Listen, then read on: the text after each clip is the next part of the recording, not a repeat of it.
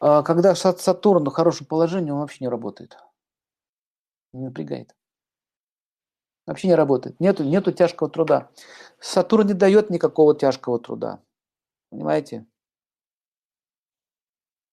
Наоборот, все облегчение легче. Сатурн дает легкий труд в чистой одежде и в комфортных условиях.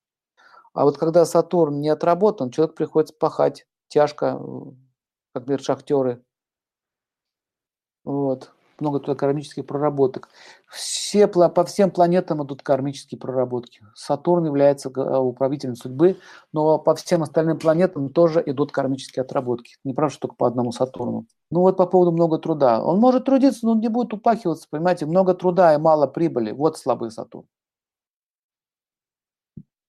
Минимум труда, качество высокое, большая прибыль. Хороший Сатурн.